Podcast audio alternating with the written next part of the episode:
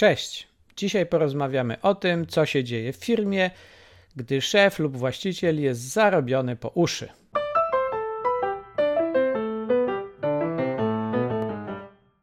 Niezapracowani. Podcast o sukcesie i wolności w biznesie. Zapraszam, Filip Nowicki.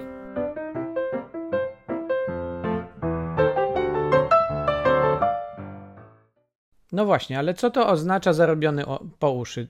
Mam na myśli taką sytuację, kiedy szef czy właściciel firmy ma sam tak dużo pracy, tej codziennej operacyjnej pracy, że w zasadzie to mu zajmuje cały czas i jeszcze więcej. Cały dzień i jeszcze więcej.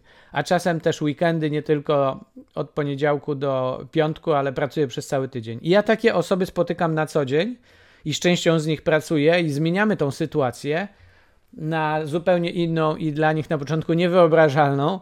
Co zarobionym po uszy szefie mam na myśli osobę, która powinna kierować firmą, zarządzać nią, jest najwyższym menedżerem czy też właścicielem zarządzającym firmą i na co dzień ma tak dużo pracy, że nie ma czasu na zajmowanie się e, strategią, na patrzenie na rozwój i na patrzenie z wysokiej perspektywy z lotu ptaka na to, co się w tym biznesie dzieje, dokąd on zmierza, czym ten biznes powinien być w przyszłości.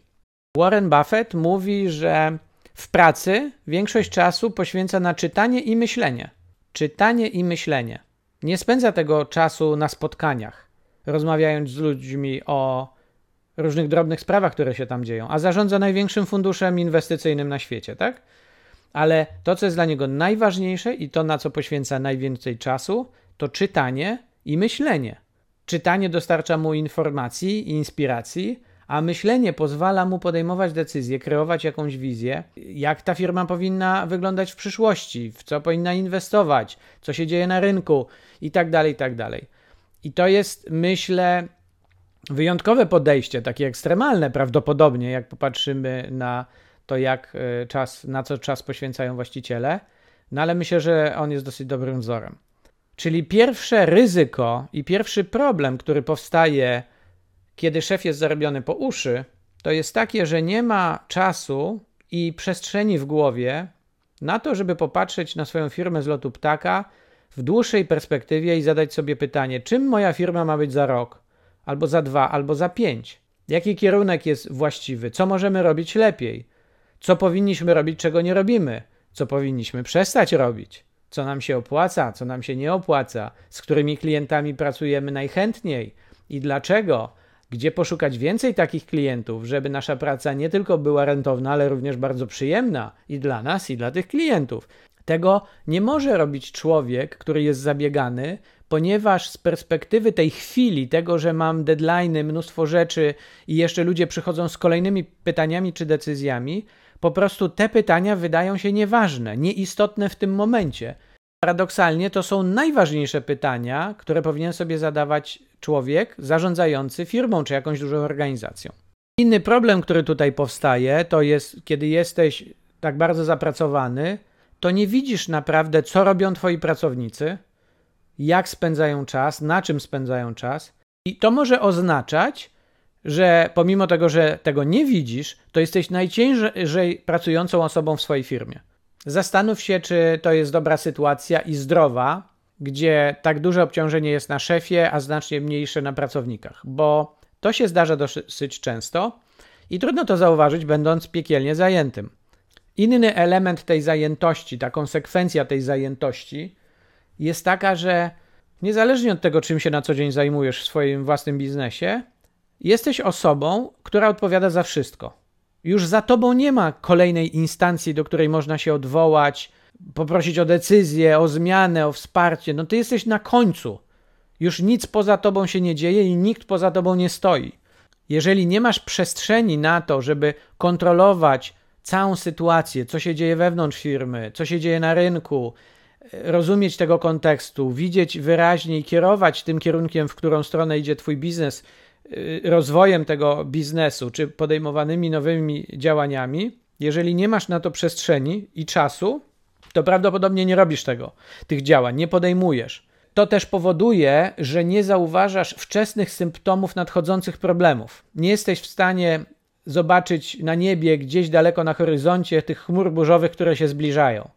Zauważysz tą burzę dopiero jak ci się leje na głowę, wali grat, jest zimno, okropnie i y, wieje wicher. No to nie jest fajna sytuacja, bo to oznacza, że z problemem mierzysz się wtedy, kiedy wybucha kryzys, pożar i trzeba znowu działać natychmiast. Czyli znowu jesteś w tej gonitwie i znowu trzeba sobie poradzić na wczoraj z jakąś bardzo trudną sytuacją. Niestety, pozostawanie w tym zarobieniu będzie tylko powodowało, że te problemy będą częstsze i większe, o większej sile. Prędzej czy później może dojść do takiego kryzysu, który Was naprawdę mocno poturbuje jako firmę albo wręcz położy na łopatki.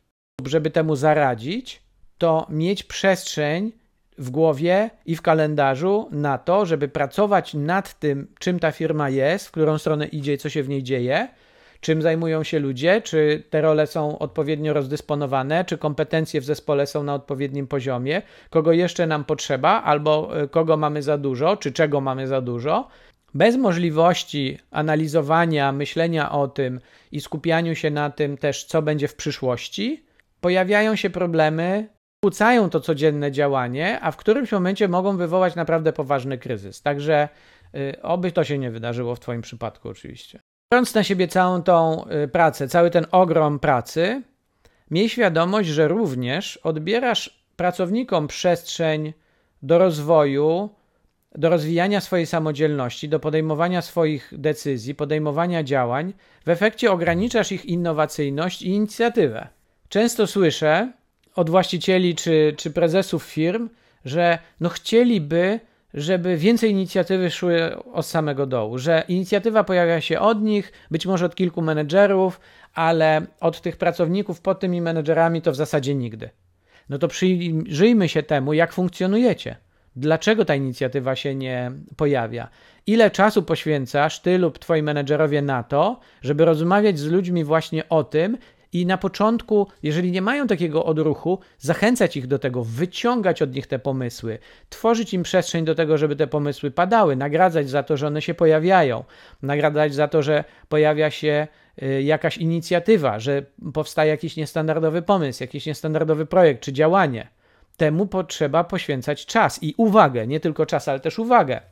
Trzeba sobie ten obszar waszego biznesowego życia, postawić wyżej na liście priorytetów i wtedy to się zacznie dziać. No nie, nie oszukujmy się, jeżeli szefostwo jest przykute do biurek i wszyscy są zajęci swoją robotą, to nie ma na to przestrzeni, nikt na to nie zwróci uwagę, a pracownicy widzą, że jesteście zajęci, w związku z czym powiedzą, no dobra, no nie będę się tam pchał przez te zamknięte drzwi i czegoś proponował, bo widzę, że szef czy szefowa są zajęci, pewnie nie mają na to czasu, pewnie to, co powiem, nie jest tego warte, albo y, to nie jest dobry moment ani miejsce, żeby o tym rozmawiać, to już lepiej posiedzę cichutko przy moim biureczku, mimo tego, że już nie mam nic do roboty, wybiję 17 i zmykam, tak? A wy siedzicie tam do wieczora i przez cały weekend. Będąc zarobionym po uszy, nie zarządzasz swoją firmą. To musisz przyjąć na klatę.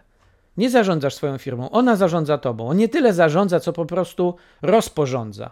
Decyduje o twoim czasie, dlatego że rzeczy wpadają i trzeba je natychmiast zrobić i nie ma od kogo znikąd pomocy, jak to się mówi. E, nie ma od kogo uzyskać tej pomocy, wsparcia, no bo pracownicy robią swoje rzeczy, a jak zrobią, to wychodzą, tak?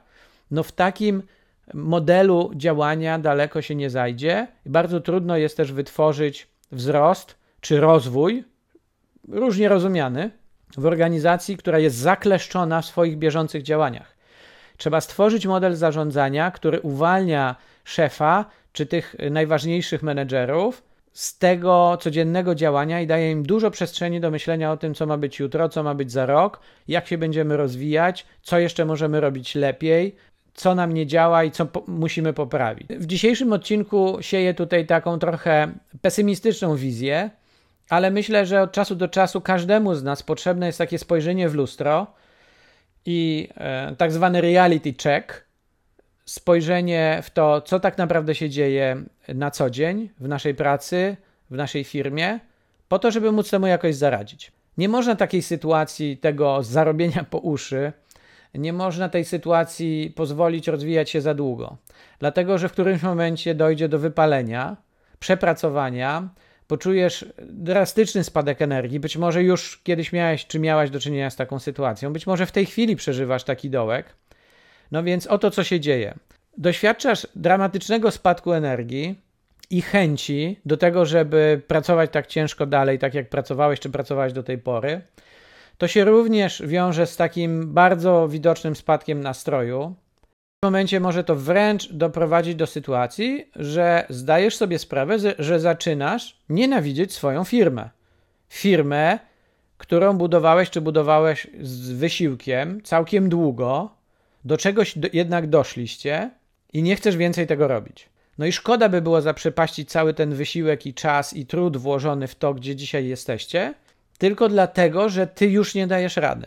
No więc co należy w tej sytuacji zrobić? Przede wszystkim ja bym na miejscu takiej osoby, ja nigdy nie byłem w takiej sytuacji, ale na miejscu osoby wziął sobie jeden dzień wolnego z pracy na zasadzie jakiegoś emergency, tak jak się bierze zwolnienie zdrowotne i po prostu nie ma dyskusji. Nie jestem w stanie jutro pracować. Wszystko musi się przesunąć o ten jeden dzień. Jeżeli wszystko ode mnie zależy, trudno, wszystko się przesunie. Klientom też trzeba powiedzieć, że muszą poczekać z czymś tam dłużej, jeżeli sytuacja rzeczywiście jest aż taka dramatyczna.